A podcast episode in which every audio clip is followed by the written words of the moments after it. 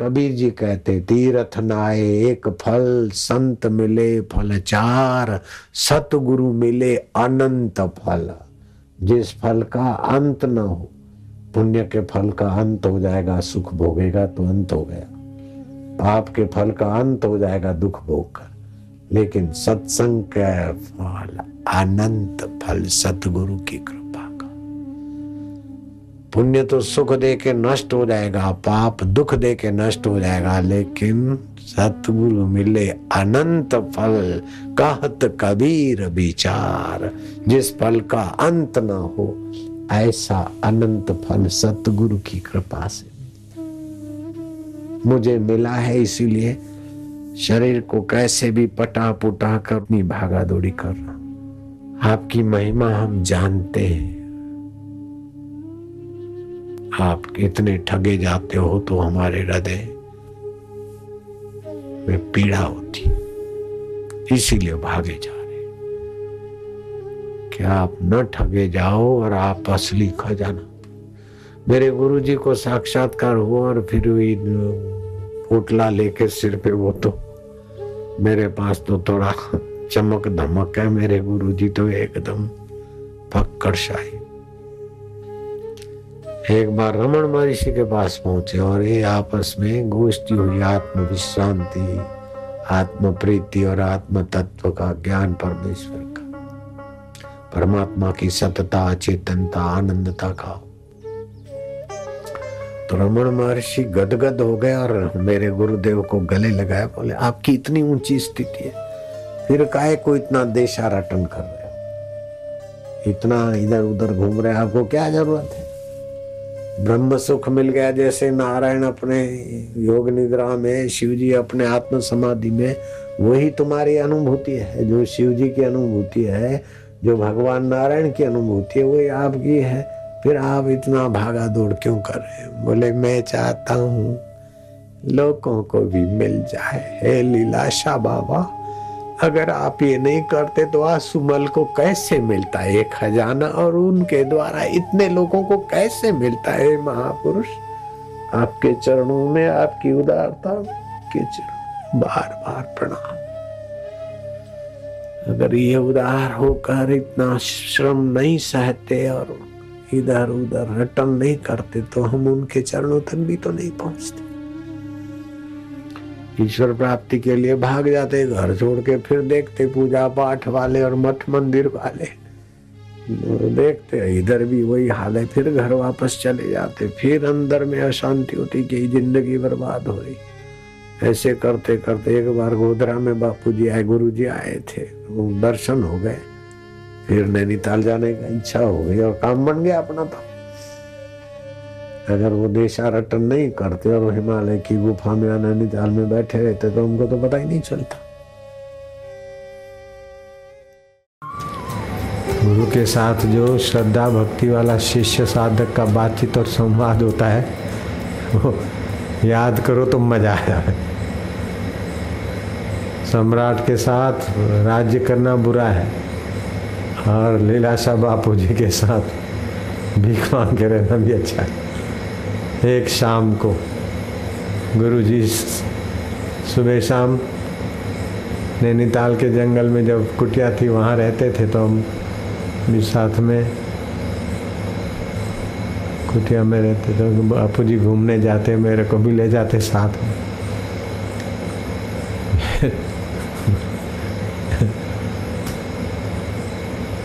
बता दूँ क्या? है? मेरे गुरुजी का संस्मरण करता हूँ, नहीं तो मेरा मन खिल जाता है। नैनीताल में ऑब्जर्वेटरी है।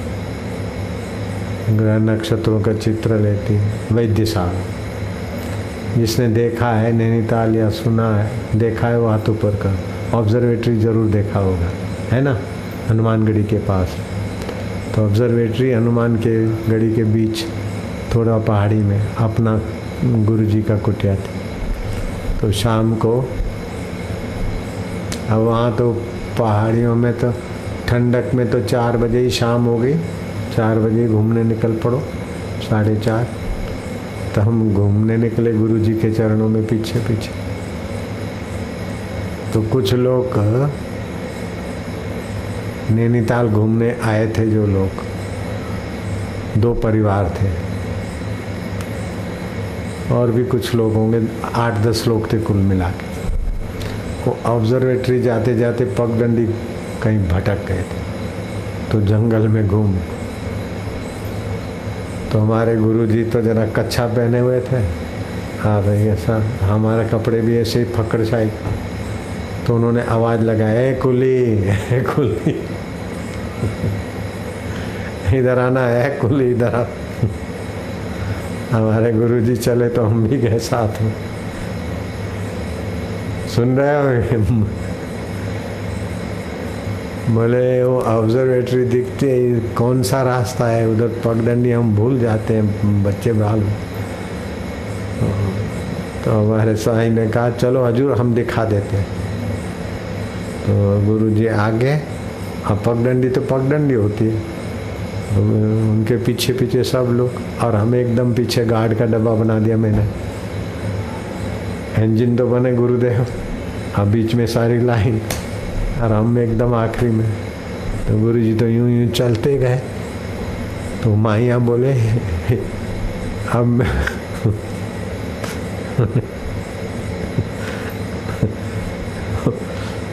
उनको पता नहीं था कि सिंधी भाषा जानते बापू जी हैं दोनों से। वो सिंधी परिवार। तो अरे, ये मुआ कैसा जल्दी जल्दी चलता बुढ़ा बोले देखने में तो बुढ़ा कितना तेज चलता फिर मेरे से सहा नहीं गया। मैं क्या इनको पाप न लगे, ऐसा ब्रह्म स्वरूप निर्दोष नारायण। नारायण की छाती पे खेलने वाले ब्रह्म ज्ञानी पे ले ऐसा भक्ति है। तो फिर मैंने उनको बोला भाई आप तो सिंधी में ही बोला। आप सिंधी हैं सिंधी में ही मैंने बोला। अरे हाँ तो, तुम भी सिंधी है? मैं क्या हाँ हाँ हाँ सिंधी। तो फिर मैंने पूछा आपने परम पूज्य लीलाशाह प्रभु का नाम सुना है? अरे बोले वो तो बहुत बड़े संत हैं। वो कहीं नैनीताल में किधर रहते हैं जंगल में? हमने नाम सुना है, दर्शन नहीं किया। हाँ वो दर्शन हुआ है तो भी अभी तक दर्शन नहीं किया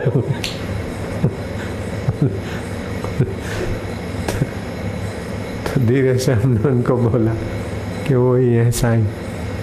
अब मैं उनका सेवक नहीं अरे, के साईं साईं साईं तई आप लीला शाह जी हैं? बोले हाँ लीला बोलते हैं इसको। शरीर को लीला बोलते हैं। अरे साईं ऑब्जर्वेटरी नहीं देखनी, आपकी कुटिया दिखाओ, साईं, माफ़ करो, क्या अगड़ बगड़ करे? तो साईं ने गाड़ी का ट्रैक बदला। पगडंडी यूँ बदली तो फिर पहुँच गए कुटिया पे, आश्रम दो पाँच दस मिनट सत्संग वत्संग सुने। घूम के फिर सत्संग होता ही था, सुना शाम का सब। वो बोले अच्छा हुआ कि हम भटक गए जंगल में ऑब्जर्वेटरी का। तो अगर रास्ता मिलता तो हम ये सब मौके से कैसे गदगद हो गए? वो जबलपुर के लोग थे। ऐसे घाट वाले बाबा वो भी बड़ी ऊँची स्थिति के धनी थे। जो भगवान कृष्ण अपने को आत्म रूप से जानते थे, वही घाट वाले बाबा अपने को जानते थे। जहाँ भगवान शिव की स्थिति है, वही ब्रह्मज्ञानी की स्थिति होती जैसे ब्रह्मज्ञानी शिव जी अपने विग्रह को मैं नहीं मानते, अपनी असलियत को मैं मानते, जानते। भगवान विष्णु अपने असली स्वरूप को मैं जानते। असली स्वरूप अनंत ब्रह्मांडों में व्याप रहा है। वो सामान्य आदमी समझ भी नहीं सकता। तो अंतरात्मा की यात्रा वालों का अनुभव होता है। तो घाट वाले बाबा भी ऐसे ही थे। हमारे गुरुजी और घाट वाले बाबा का मुलाकात हुआ तो दोनों, मेरे गुरुदेव और घाट वाले दोनों परस्पर सम ऊंचाई तो गुरु जी का शरीर शांत हो गया तो फिर मैंने उनसे दोस्ती की। गुरु तो एक होता है दूसरा गुरु कैसे बनाऊँगा? पति चला गया तो पतिव्रता कोई दूसरा पति करेगी क्या? ऐसे ही सदगुरु का शरीर नहीं है, फिर भी सदगुरु तो तत्व रूप में साथ में थे तो घाट वाले बाबा को मैंने मित्र बना लिया। तो वो भी ऐसे जंगल में जाए, बैठे बिलकेश्वर महादेव की तरफ़, उधर जंगल में। ओ बाबा ओ बाबा। बाबा बोले, कहा है? कि हमारी जरा भैंस जंगल में चली गई है, खो गई है। मिले तो जरा हाँक देना कहाँ भगवान की छाती पे खेलने वाले महापुरुष? और कहाँ आज्ञा लोग हैं बाबा?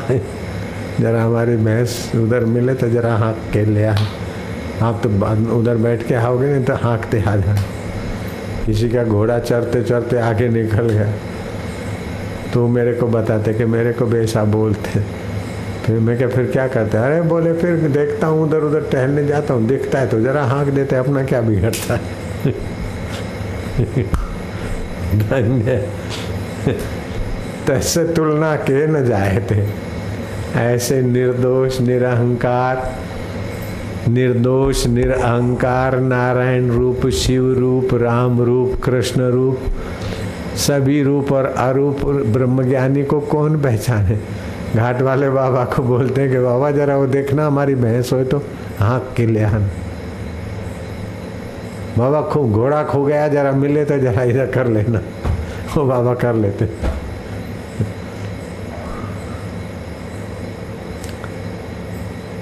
ऐसे एक दूसरे महात्मा को मैंने देखा नहीं था।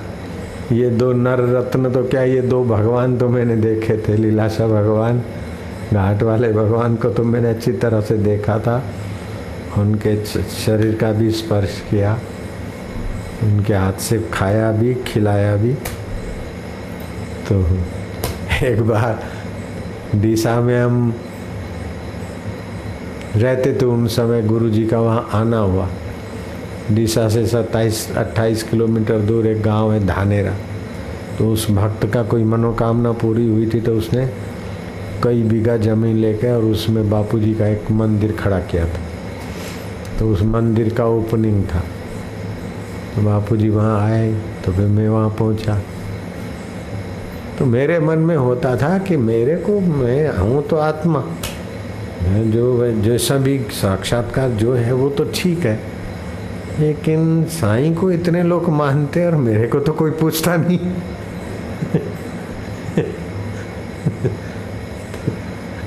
साईं के द्वारा इतने कार्य हो रहे हैं, अपने को चाहिए अपना ध्यान क्या, अपना आनंद आया, दूसरे को, दूसरे का भलाई कर तो जरा जैसे संशय हो जाता है थोड़ा सा। तो साढ़े चार बजे होंगे सुबह के। कभी गुरु जी तो चार, साढ़े तीन, चार बजे उठ जाते, आसन वासन करते, फिर कोई सेवक पढ़ता, और गुरु जी अपना अंदर सुनते। हमारा भी ऐसे ही होता है। सेवक सुबह पढ़ता है, हम अंदर सुनते रात को भी पढ़ता है, योग वशिष्ठ ऐसा हम सुनते सुनते, फिर उसी में सो जाते। तो सुबह प्रभात वेला वो एक पढ़ रहा है। मैं और दूसरा उनका बापूजी का सेवक और दो, तीन सुन रहे हैं। मतलब गुरुजी भी सुन रहे हैं और चेले जी भी सुन रहे हैं हर एक चेला पढ़ रहा है। तो गुरु जी को क्या सूझा? मैंने बोला नहीं था गुरु जी को। बोले, कुछ लोग सोचते हैं कि मेरे को साक्षात्कार हो गया है तो ऐसा क्यों नहीं, वैसा क्यों नहीं?